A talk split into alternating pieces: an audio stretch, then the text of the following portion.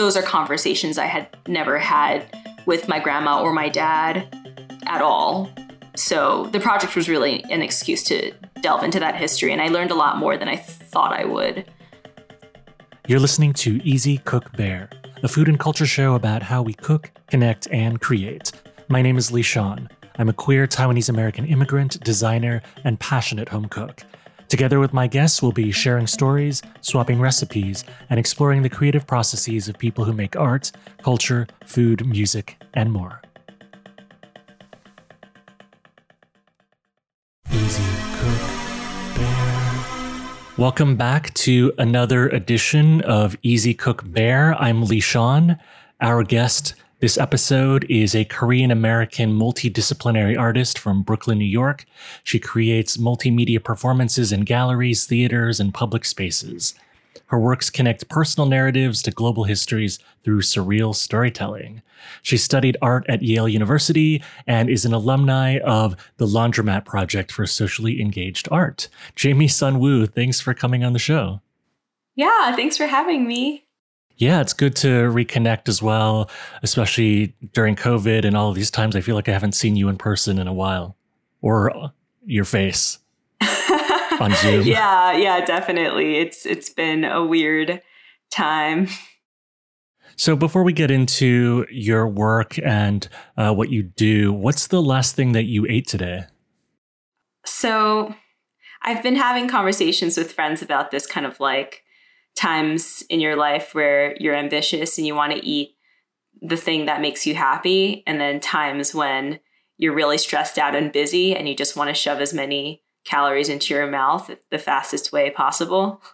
Yeah. And so, unfortunately, my life has been the latter recently, and I've ate uh, very joyless food. So this morning, I just like shoved a quarter of a baguette into my mouth and ate like four blueberries.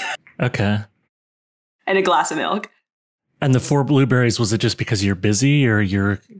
Uh, I ate four blueberries and then I knocked the container over and spilled them on the floor and then scrambled to pick them back up. oh no. I know. They're still edible, but I was in a rush this morning. This morning has been kind of a um, a funky morning, but that that's okay. It happens. Well, I hope you get to enjoy the blueberries later and get to eat something with a little bit more joy. And I appreciate you taking some time out to talk to us despite your busy morning.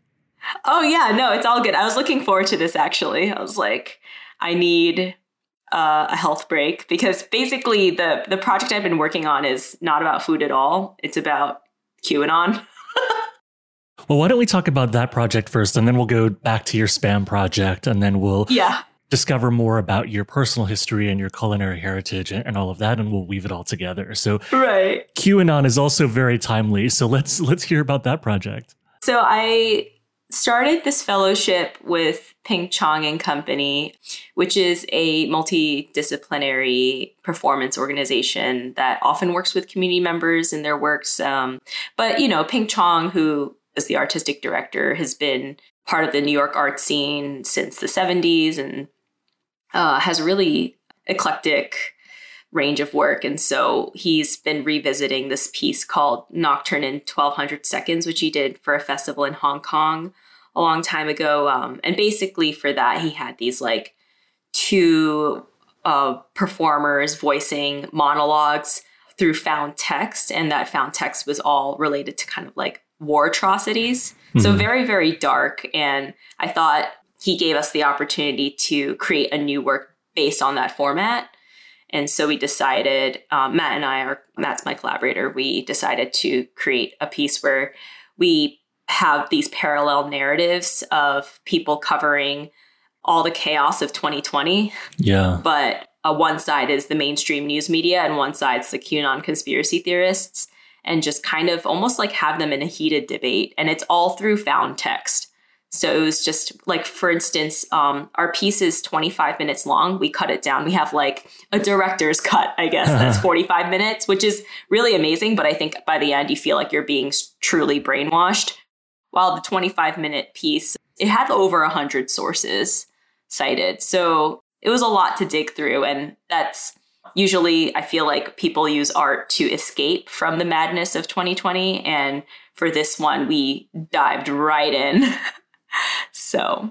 And just to make sure I'm understanding, is this a performed piece where you're taking the found text and then reading it and performing it, or you're taking the footage, the actual video footage, and editing it into a piece? Yeah. So we're actually uh, we tra- if it was video or audio, we transcribed it, and any articles and things like that, we just copy pasted and the entire transcript because it is found text. You can kind of click through it and see the exact link we found it at, or if it's a Facebook post that got deleted or something, because a lot of these social media platforms um, cleared Q conspiracy uh, content, then Matt luckily screenshotted all of them and we put them in a Google Drive to link. But the piece itself is an audio piece.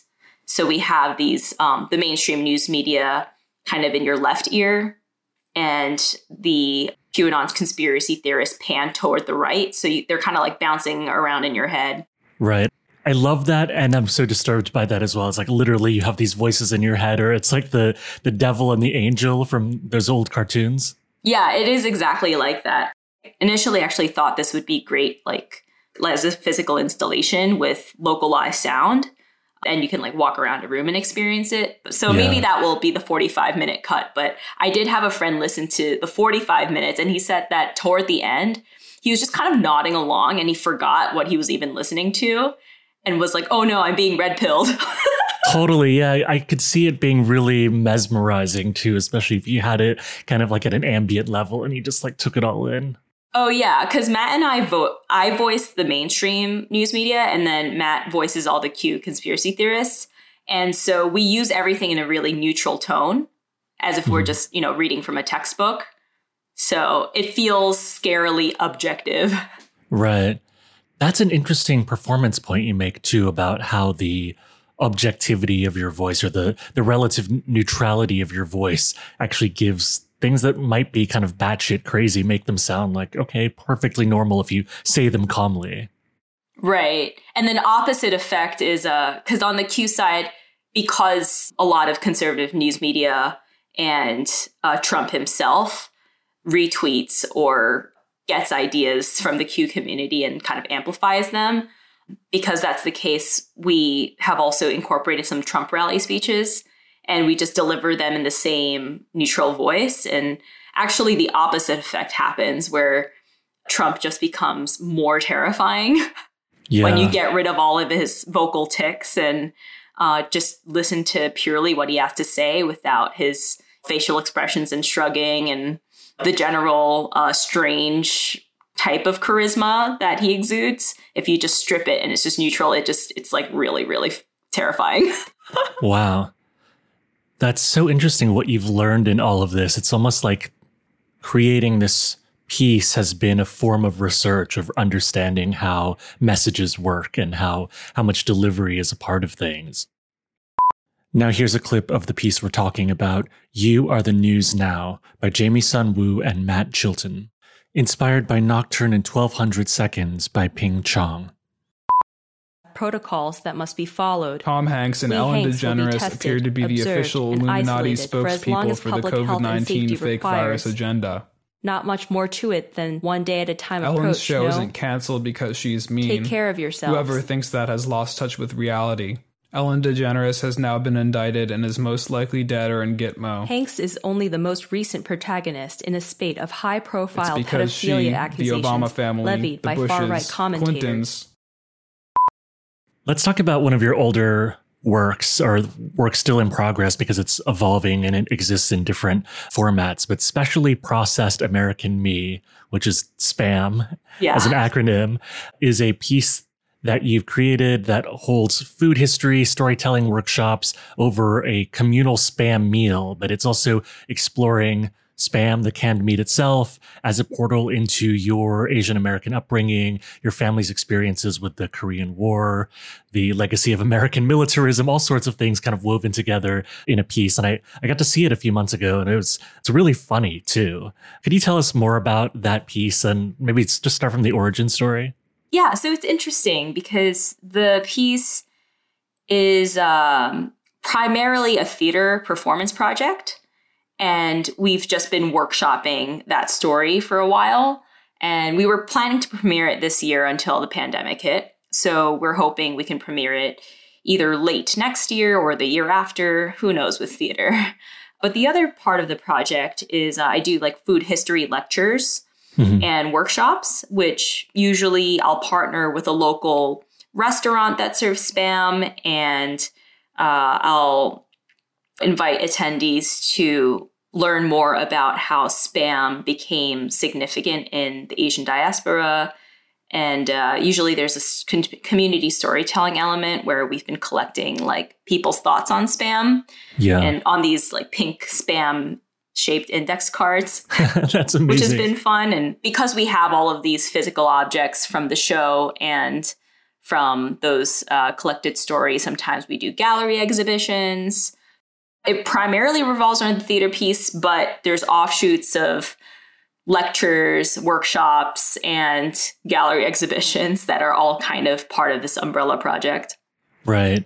And it sounds like even though you're not able to premiere the performance part of it, because it's such a multimodal transmedia kind of piece, you're able to do other pieces of it or almost like mix and match different parts of it depending on different settings. Is that kind of how you've been coping with COVID and pushing this forward? Yeah, as far as where the project status is, I mean, most recently we did that virtual play reading, which was very different from it, it was an evolution of the play reading you attended in person. Uh, and this feels like the most like solid final script before we actually stage it. Uh, and that went really well. That was with Queen's Council on the Arts in Flushing Town Hall, and it was completely virtual. And I had a great director, Kareem Washer, who kind of directed it Brady Bunch style. So, you know, even though on the Zoom screen, when we look left, it would be different from what the audience saw, he knew when uh, directing and looking at the actual stream, like that it would all match up. So there's this illusion of actors looking at each other, or, you know, there's coordinated. Yeah. Directing involved. So I thought it read really well and it was well received. And it gave me the opportunity to really like dig into the to the text, which as a multidisciplinary artist who started out in visual art, I'm very tempted to just go straight to the making yeah. straight to like puppet building and set building and costume making, but uh, and kind of seeing the text as like a skeleton to kind of jump off of. And because of COVID, I was forced to really just look at the script and nothing else. And uh, it was really, I think it made the piece much stronger uh, for that reason. Yeah, that's a really interesting insight about how COVID has affected your process. I was talking to another writer friend who's got a lot done over the pandemic just because he hasn't been able to go places and, and do things, right? And he, he usually writes for uh, film. And so he's been working on screenplays. And that's even though production hasn't been happening or it's been slowed down, like the, the actual writing part and the, the forced focus on writing has been productive. Yeah, I agree with that. I think I don't know. Right now I'm in Brooklyn and mm-hmm. I haven't really left all that much except for a two week stint in Utah. That was more of a birthday treat for me. And I like self quarantined when I came back for two weeks and all of that. But uh, other than that, I've been here and I'm already thinking, you know what? Like, I don't know if I am my most productive getting cabin fever in Brooklyn, New York in the winter when everything's going to be completely closed. Uh, so I am thinking perhaps I should move somewhere for a little bit with warmer weather where I can focus on writing. Because not just time, I think it's also where you are. And it looks like where you are is really beautiful, actually. Yeah, I moved out to Sag Harbor uh, in the spring, and now it's it's like pouring rain, but it's beautiful. So it's definitely not warmer than Brooklyn, but it has been good to just be out here since everything is remote anyway. To have like a little bit more space, I have a studio set up here, and uh, I've just been cooking a lot because I literally live in a one Chinese restaurant kind of town. It's like one Chinese restaurant, and then all the other restaurants are like kind of fancy Hamptons places. So I basically just cook more um, and be domestic. Oh, that's great. What was your relationship with spam growing up, or and what is your relationship with spam now that you've made a piece about it? Well, growing up, I had it at home. It was just a staple, and I didn't really think about it until I got a little older and I realized that it was kind of this gross poor people food. Uh, and yeah. that's what it was known for. And I didn't realize because, you know, I would normally have it in kimbap, like these rice rolls at maybe like Korean church picnics or yeah. my cousins grew up in Hawaii. So I would have it in spam musubi when I visited them. My mom would make spam fried rice and pack it for lunch. My grandma would make spam fried rice too. Oh, yay. Yeah. My mom made it like kind of the omurice version where you put an egg on top and add a ketchup smiley face. Oh, nice. That is kind of how I had it. And uh, I realized that it was kind of this gross food, but I never internalized that. I was yeah. just like, oh, well, no one else eats it, but I eat it, whatever.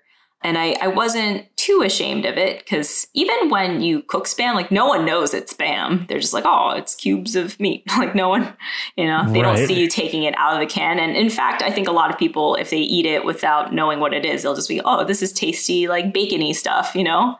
Right. That you're not supposed to just open the can and eat it, right? You're supposed to do stuff Cook with it. it. Yeah. But I think Americans have become so traumatized by the food that they themselves wouldn't be able to identify spam if it were just cooked and if they didn't see the can, you know? Yeah. Well, that's an interesting word that you use with trauma, right? Because it is a food that originated in the US and was, I want to say imposed, but it was brought to a lot of these places that had US military presence, whether it was South Korea or Okinawa, Hawaii. And so, can you talk a little bit more about this dimension of how this food has become sort of like ethnicized, like given this sort of like racialized marker and also this like socioeconomic class marker to it and how that's evolved? Yeah. So spam originated uh, in Austin, Minnesota, and is deeply American. In fact, a lot of the marketing that they still do is very much about supporting veterans. And they have like a whole spam museum in Austin, Minnesota, and it's the pride and joy of the, the Hormel family. So uh, and now Hormel's this huge food conglomerate, and they own all sorts of brands, including Applegate. so you can get your fancy meat at Applegate, organic and nice, or you can get your spam. So um, yeah, it's deeply American. It was a hit during times when meat was rationed. So the Great Depression or uh, during the war when meat was rationed. And initially, uh, spam was known, even like before all, all, that hardship, was known as just this very convenient future food. And I think in the past, people didn't associate processed food with being unhealthy or being for poor people. It was the food of the future, it was industrial and cool. So I think they marketed it as the miracle meat. Oh, wow. Yeah. Do they still use that tagline? No way. Now their tagline is don't knock it till you fry it. It's almost like already defensive as the starting point. Right, exactly. It went from like, we're the best to please try us. yeah, it's not as bad as you thought it was. Right. And the entire reason, which is kind of interesting, is just because it did too well. You know, people ate it so often when meat was rationed that they became sick of it. You know, there was this collective cultural shift where they decided, no more, I've had enough. And it's not the product itself that grossed people out, it was just the fact that it oversaturated the market. And also, people did associate with times of need, right? Like the Great Depression, uh, World War II. And during World War II, a lot of the soldiers who came back associated with battle. So they were like, well, I don't, I don't want to eat this, right? Totally. So, uh, yeah. But then the way it came into Asia and, and other parts of the world that you know has a strong US military presence it was just another American brand so Americans brought over cigarettes and coffee Hershey's chocolate different things like that and then American cheese right Vienna yeah. sausages and spam was just one of those things it wasn't distinct from anything else. So people just thought oh this is a like a luxury for us. You know, it's an it's a good quality American product and it tastes good. And especially because they were recovering from the effects of the war, you know, meat was scarce and it was a joy to eat. And actually technically in a lot of these places um, it was illegal to trade uh, rations with locals, but it, it happened. And people who worked at the bases also kind of smuggled goods out and sold it in the black market and things. So, yeah, I think it was just a coveted American product. And eventually, specifically in Korea, when the economy uh, was built back up, uh, CJ is a food conglomerate in Korea. They bought the license for spam. So they actually have all these spam products that are completely unrelated to the Hormel US market. And they're still loyal to the original formula, but they have all these offshoot products that you can only find in Korea. And and definitely just seeing how they market it there and how people have these spam gift sets you can get for the holidays and all of that kind of shows you how different the connotation connotations are there. It's still known as this, you know, like a it's a treat. yeah. What are some of the Korean limited edition or Korea only versions of spam? Well, they definitely have those gift sets, which are really nice. You usually have it for holidays. And they sell one spam can that, you know, those giant cans they can get for olive oil? Yeah. Yeah. It's kind of like that size container in metal, except it's just a huge thing of spam. Wow, that's amazing. So I know they have that. I don't know about specific flavors, but I do know that it was probably a gimmicky product, but I think you could actually buy it limited edition. They made spam ice cream. Oh man.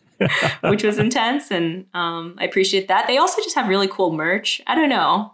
They're doing well there.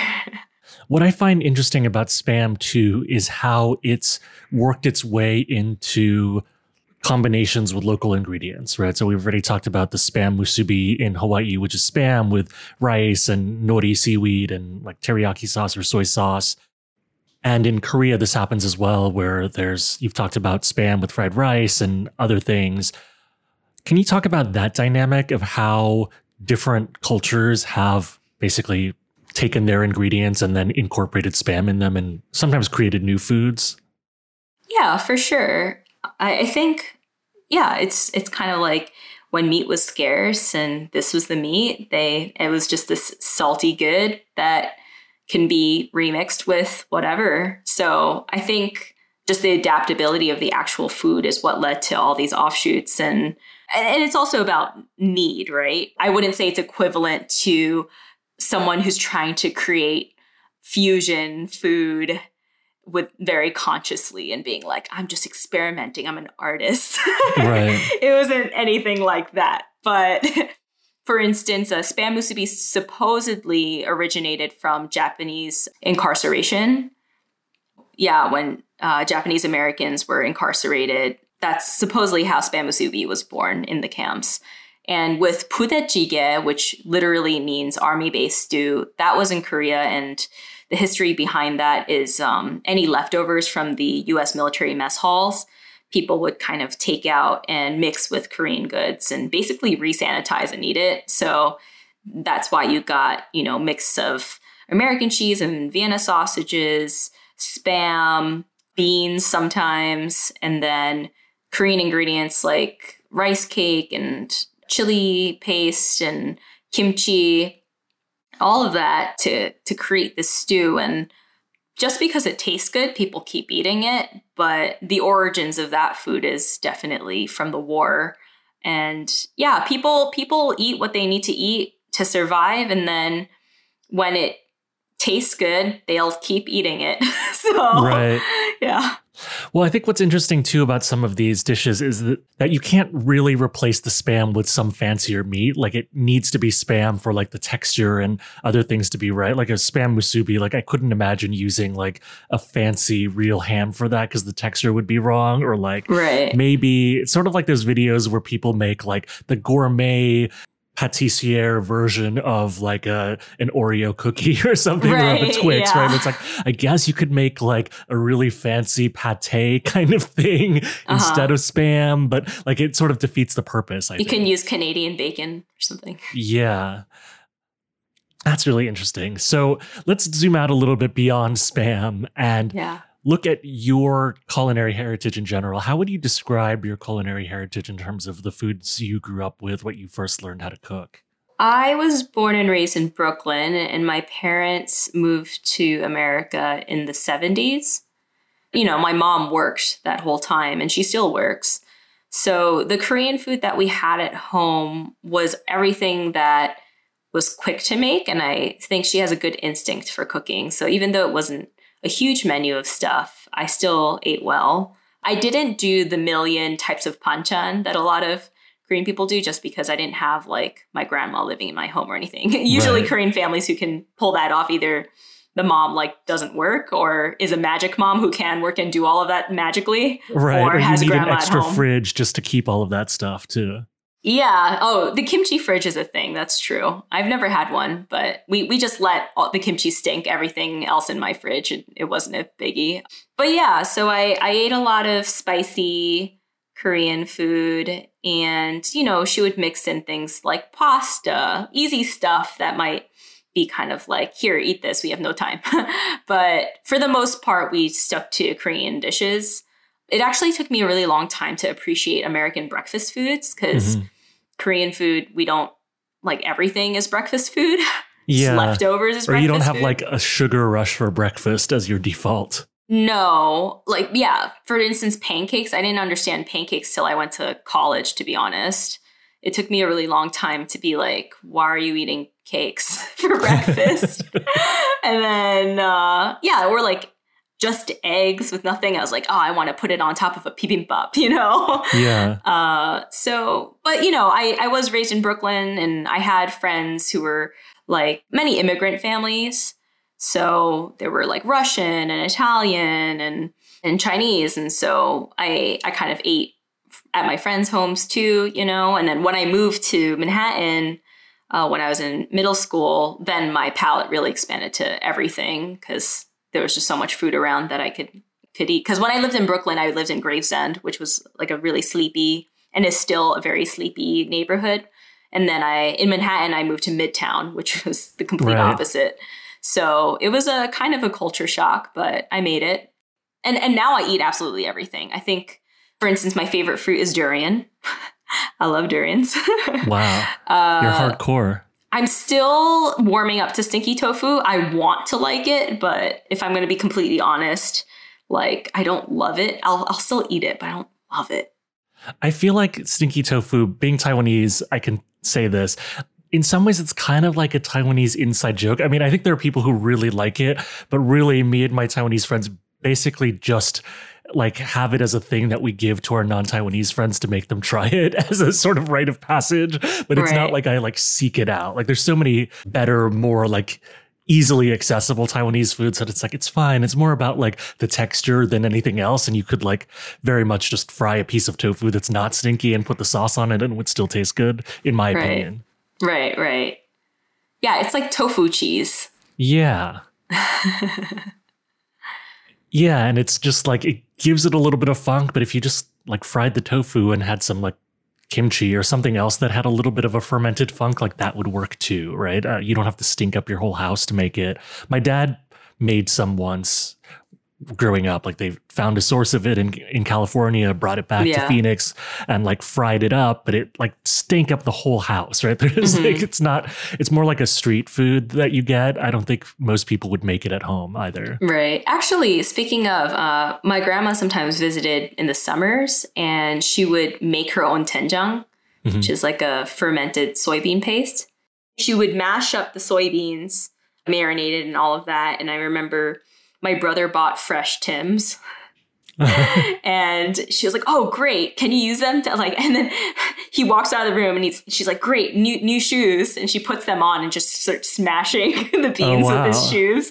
I mean, they survived it. And she's like, "It's fine. I'll I'll I washed it and I'll wash it off later." But he was quite upset that his new Tims were now being used to smash soybeans. And that she, she yeah create these like blocks of you know, these big blocks of mashed soybeans so that it could ferment and it would definitely stink up her house as well. So I, I can relate to the making a stink for the love of food. I think there's an interesting dynamic too with the connection between stink in air quotes and and shame. So mm-hmm. there was a Korean lady who lived in my old building in Manhattan. And one day we were going down the elevator together and she apologized to me. And I was like, Why are you apologizing? She's like, Oh, I'm making bone broth and it must be stinking up the whole building. And I was like, No, I don't mm-hmm. mind that smell at all. In fact, I find it really comforting. But it's interesting that someone would say that to a stranger or like to a neighbor like that, like automatically as a thing. So I wonder if things like this I think a lot of us who grew up with immigrant family backgrounds have these sort of lunchbox moments of like, oh, you like your food stinks according to somebody in like a dominant white culture. Do you have any thoughts on like stink and shame when it comes to some of these food ways? Well, definitely when, for instance, my mom and I moved to Midtown Manhattan and we were in an apartment building. And this is something that I mentioned in the show too, um, sort of that move. Because in Gravesend, we lived in a house you know? Yeah. Uh, so when we moved to that apartment building my mom actually stopped making kimchi jjigae and doenjang jjigae altogether wow. because she was afraid it would stink up the halls. And um, it's something that i really really miss. And she's like oh well you can just eat it at a restaurant but it was never the same. And uh, I, I, really really really really really missed having it. Uh, so yeah it's it's a reality. What were some of the first things that you learned how to cook yourself let's see, there's this chicken that my mom makes, which I guess she actually got the recipe from my aunt who lives in Japan for a bit. So mm-hmm. it's almost like a spicy teriyaki chicken. Uh, okay. She calls it soy chicken, even though it's not soy meat. It's just like soy saucy chicken. And it's it's super hot. Oh, I made it for you. Yeah, you okay, so it's been like this sort of long braised chicken that soaks up all the It's not the even flavors. long braised. You just, you know, take the chicken, you add soy sauce, dried chili pepper, red chilies, and uh, onion, garlic. That's it. And some black pepper and soy sauce, and uh, brown sugar or honey. And it's really fast to cook. It's it's not a long process at all. I didn't even have to ask, and you've shared your easy cook recipe for the episode for our listeners. So yeah, I appreciate that. Oh, is that a thing? We we gotta have. I normally do like recipe? an easy cook recipe for my guests if they have one to to voice over, but you just did, so that's yeah, perfect. it's an easy cook. I still remember that meal honestly, like um, because it was just this one pot thing plus the rice, and it just had so much flavor for, like you said, a relatively simple list of ingredients. Mm-hmm. I'm glad you liked it. Do you have any food related habits or rituals for when you're writing or you're on set or um, how did how did these worlds collide for you? Well the project itself just has a lot of food in it. Yeah. So you know my cast and i are literally eating these foods on stage. Uh, let's see let's what's the list? So there's spam fried rice. Uh-huh. there is spam musubi the kimbap those rice rolls we have budae in the show, that army base stew. We have uh, the Okinawan goya champuru, which is like a bitter, bitter melon dish with spam. We've got uh, the spam kalaguen, which is a cold ceviche like almost, um, at least the way it's marinated, dish from Guam. And then we have spam silog, which is kind of like uh, fried rice with spam and egg, this breakfast seafood almost, which is from the Philippines. So that's already eight different spam dishes in one show. I'm honestly not sure how we're going to keep that up. But And do you cook all of these dishes for each performance or is it more like a potluck thing? That is the plan. Okay.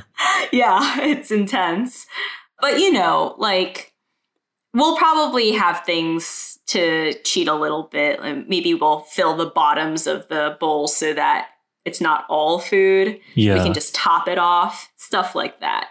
But I haven't gotten that far. We were supposed to when we thought about the premiere, but now I have more time to think.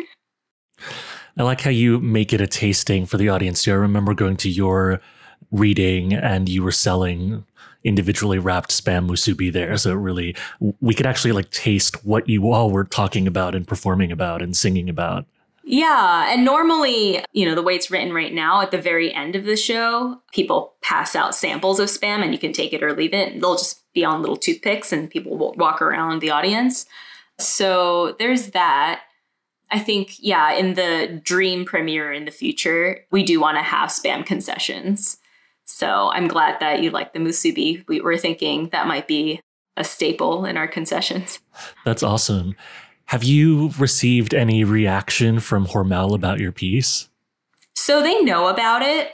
I haven't gotten direct correspondence. Uh, I know someone who works there for the company, um, but on the Applegate side, mm-hmm. and they've been vouching for a meeting. But I think once the pandemic hit, they had some big conference that they were organizing that got canceled. Yeah. And so they've been kind of scrambling around after that. But, you know, they're doing really well because spam is a great quarantine food. yeah. So in times of need, you know, especially in the beginning where people were in lockdown and were freaking out and there was no pasta in the supermarket aisles and everyone was trying to get yeast, you know, that that yeah, moment in totally. New York City.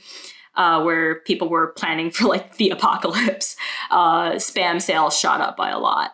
So they're doing well. I, I don't know what that conversation would look like just because I do think that the show and the events I make definitely for people who are nostalgic about spam get even more nostalgic about spam yeah. and the people who are just curious and ambiguous or maybe even hate the food will often want to give it one more try. So I think it's a net positive for the brand, but the story itself is, you know, I don't hide any of the more uncomfortable parts of its history and more the difficult conversations that come with it. And in the latest iteration, Jay Hormel, who was the one who created Spam and he was the CEO at the time, and his father was the one who, like, even who uh, founded the Hormel company. He plays a major role in the show now. He's a main character, and he's a caricature. Right. And it's not entirely flattering. Yeah, it's so, not pure homage. You're really looking at some of the realities of history. Right. Yeah. So I'm not sure how it would be perceived, but I would love to have a conversation with them. It hasn't happened yet. So on the show, we also like to turn the tables and have guests ask me anything they want. So if you have questions for me, we'll turn the tables. Is there a food that you eat that you have ambivalent feelings about? You know, I think it would be MSG because mm. it's in so much stuff like Asian food, but also like processed American foods as well. And my mom is really opposed to it. Um, mm. And she sort of bought into this health culture thing about like MSG is bad for you, even though the chemical that's identical to MSG is found naturally in lots of foods that we eat. Right. Uh, but there's that whole basically like racist fabricated narrative around MSG and the Chinese restaurant syndrome, which isn't really a thing, right? It's purely kind of a psychosomatic thing of like, oh, people eat at a Chinese takeout and then they they feel bad for whatever reason. Mm-hmm. But like MSG just makes things taste better. And if you look at the labels of things like uh, this chili oil that I like. It's got MSG in it and it makes it taste better. I think it's less ambivalence. I've, I've sort of pushed past the ambivalence of like growing up with like parents who are like, oh no, like we don't add MSG to things. Like they don't have it in the kitchen. To like, let's just be real. It's in a lot of these sauces and things that we buy anyway. So like just because you have MSG powder doesn't make you any less of a cook.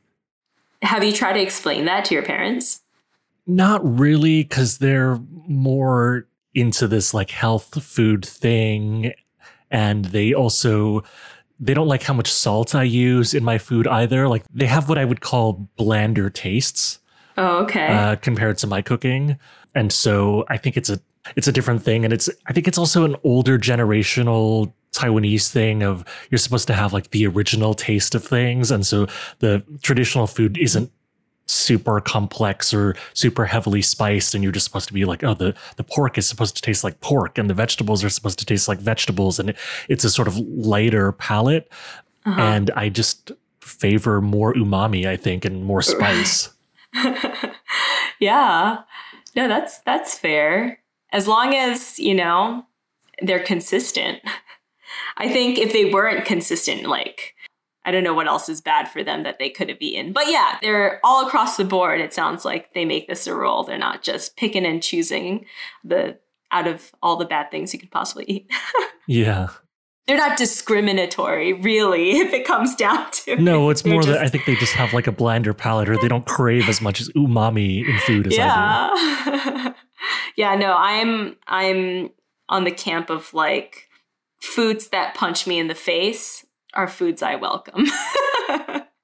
I had this realization recently actually that sometimes heavily spiced foods are meant to be a little bit punishing and it's like it's punishing you while it's in your mouth but the reward is actually like after you swallow or like you have the the sip of like soda or milk or whatever and it's like oh it's the the relief part of it is just as part of the experience as like the heat part if you mm. if you know what i mean yeah i could see that i never thought about it that way but it's true i also just like the pain part like i think it just clears your sinuses, keeps your blood flowing. And especially if you're sharing like a spicy, that's the best part. Like sharing a spicy meal with someone just feels really like refreshing. Yeah. yeah. Last year, I went to Nashville for for work. I was doing some facilitation at a corporate conference there. And after the conference, we went and had Nashville hot chicken, which mm. is like probably one of the spiciest foods I've had in my life. And I only got the regular spicy. They don't even let you order the super spicy if you're like a a first timer. And mm-hmm. it really was like this sort of religious thing where it's sort of punishingly hot and you're mm-hmm. just sitting there sweating it out. But it, it has this like long tail, I guess, of the food experience where you finished your Nashville hot chicken and you're just kind of sitting in your own sweat and the endorphin rush goes on for a while. Um, and I thought that was an interesting concept for food where it's like it's not just a meal or like a quick thing like your breakfast, right? But it's like a thing that demands attention. It's like it's made a whole evening out of it, even if you're not like eating it all evening, if that makes sense. Right. Yeah, for sure.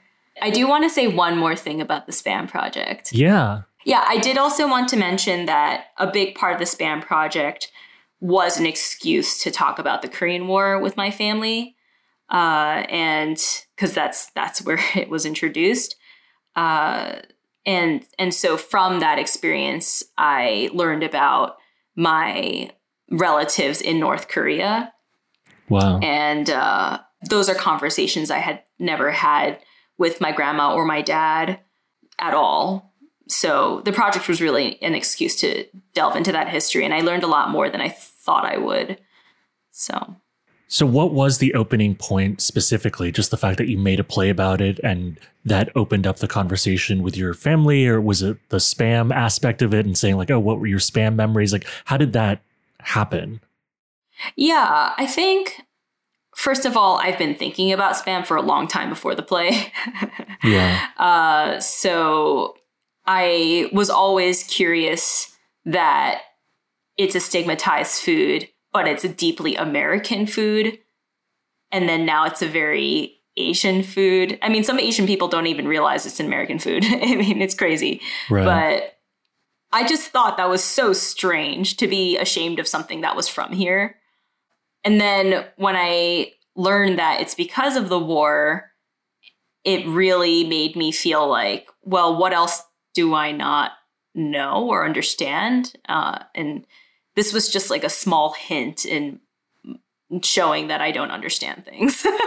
and and so uh, it was an excuse for me to then ask my grandmother the first time she had spam, and it was actually during the war, and that opened a whole conversation about that and that's something that I explore in my show. And um, with my father, once I had that conversation with my grandmother, I felt more comfortable asking my father. And you know, I've been working on the show for like two and a half years, and it's going to be three, I guess, in January. But that's only because of the pandemic. Uh, but yeah, for you know, straight two and a half years, I was working on it, and my my dad at that point was comfortable to share his side. It actually actually came about because he heard my grandmother's side and was like, mm-hmm. "I have stuff to say." oh wow! you know, um, so my dad was born in Pyongyang and came down as a child uh, with my grandmother, and uh, I didn't know all the details of that at all. Like for instance, my grandpa, so my my dad's dad, actually got stuck in North Korea for a long time and had to be smuggled down. And I had no idea about that. I knew that we had origin in North Korea, but I, I didn't really fully understand the impact of them coming down and what that meant to them because it's a difficult thing to talk about. And I, I think a lot of people just want to move on. My dad is a very nostalgic person and he clings to the past pretty hard. So, he, whatever photos he did keep from uh, the family when he moved around. Um, he did show me, and those were really eye opening too. And I think the other part of it, the reason why I wanted to know is because, you know, my mom's taken some business trips in Korea, and every now and then we'll visit just for fun, really. But every time we go, we stay in a hotel. Like my family actually doesn't know anyone we can stay with in North Korea anymore. And that to me is really insane. And I think I only now realize it's because most of them are in North Korea. Wow in some ways, South Korea is the first adopted country for your family, and then the US is the second. Um, Correct. Exactly. Like my grandpa, I learned that my grandpa didn't want to move to the US, even though all of his children did mm-hmm. eventually, because he didn't want to move again.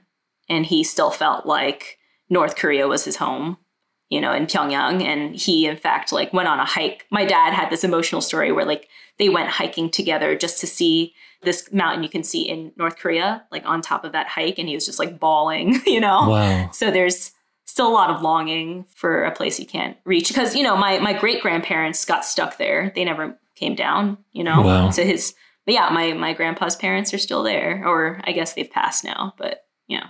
Is there any way to contact like the descendants of family members who remained in North Korea?